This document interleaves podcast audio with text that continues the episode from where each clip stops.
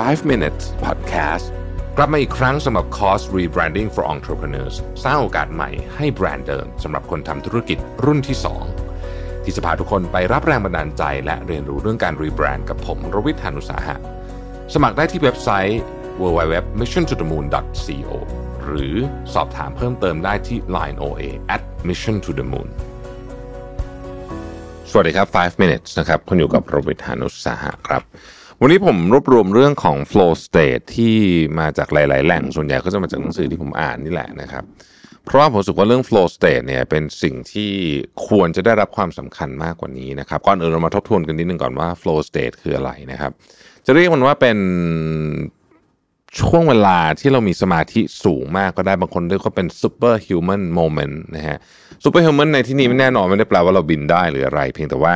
เราสามารถทำของออกมา เยอะมากหรือถ้าเกิดว่าเราพูดหรือว่าประชุมในช่วงนั้นเนี่ยเรามีเอาต์พุตที่มีคุณภาพสูงมากนะครับ ถ้าเราทำงานงานก็จะมีคุณภาพสูงด้วยเนี่ยนะฮะนี่คือโมเมนต์ของ flow state ซึ่งมันรวมเป็นหมายไปถึงถ้าเกิดว่าคุณเป็นนักกีฬาเนี่ยนะฮะ flow state ของการเล่นกีฬาก็จะหมายถึงช่วงที่คุณคล้ายๆ กับแหมเหมือนสมมตินักฟุตบอลเนี่ยนะฮะถ้าเกิดใครเคยเตะฟุตบอลจะนึกออกว่าโอ้โหทำยังไงก็ ถูกไปหมดอะนะฮะก็คือโหเล่นนี่เข้าฝักสุดๆเลยนะครับเเลี้ยงก็บอลติดเท้าส่งบอลก็แม่นนะฮะยิงก็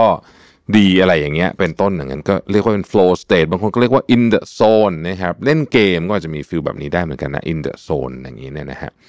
ทีนี้เนี่ยคำถามก็คือว่ามันเกิดขึ้นยังไงได้บ้างนะครับ จริง ๆ มันไม่ใช่เรื่องง่ายซะทีเดียว ถ้าพูดถึงสามพีระมิด นะฮะยอดพีระมิดของ flow state ที่สำคัญเนี่ยมันคือการเชื่อมโยงระหว่างจิตใจร่างกายแล้วก็สภาพแวดล้อมนะครับ เราลองนึกดูนะครับว่า ถ้าสมมุติว่าจิตใจเราพร้อม ร่างกายก็พร้อม เรากำลังจะลงนั่งเขียนหนังสือ แต่มันมีคนเจาะสว่านอยู่ที่กำแพงอย่างเงี้ยนะฮะเราก็คงไม่ไหวนั่นคือสิ่งแวดล้อมไม่ได้นะครับ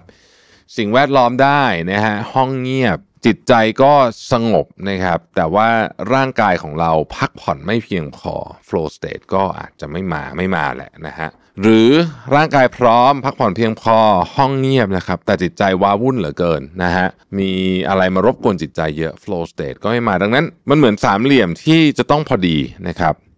ร่างกายจิตใจและสิ่งแวดล้อมนะทีนี้เราจะจัดการยังไงให้มันเกิดโอกาสอันนี้ได้มากที่สุด flow state เนี่ยควรจะ อยู่ในการงานที่อยู่ใน flow state เนี่ยมันอยู่ในงานที่เขาเรียกว่ามีความท้าทายพอสมควร ในที่นี้ก็คือว่าหนึ่งอะคือมันมันต้องไม่ง่ายซะจนเกินไปนะฮะและมันต้องไม่ยากจนเกินไปด้วย คือไม่ overwhelm ไม่ underwhelm นะฮะใช้คำนี้นะครับ มันจะเป็นช่วงที่พอดีพอดี ถ้าเป็นเกมก็จะยากนิดๆมีความท้าทายแต่ค่อยๆเคลียร์ไปได้นั่นเอง นะครับมุมที่2เนี่ยนะฮะก็คือว่าใน flow state เนี่ยสิ่งที่เราต้องการพอสมควรก็คือ ความสามารถในการควบคุมและความสามารถในการทำนายว่าอะไรจะรออยู่ข้างหน้า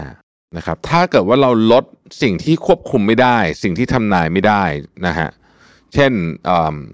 ถ้าสมมติว่าเราอยู่ที่ที่มันแบบ ไม่รู้ว่าจะมีใครเปิดประตูเข้ามาหรือเปล่า ไม่รู้ว่าจะมีอะไร pop up ขึ้นมาหรือเปล่าหรือง่ายที่สุดเลยเนี่ย ถ้าคุณใช้คอมพิวเตอร์แล้วคุณปล่อยให้มันมี notification ขึ้นมา อันนี้ก็เป็นอันที่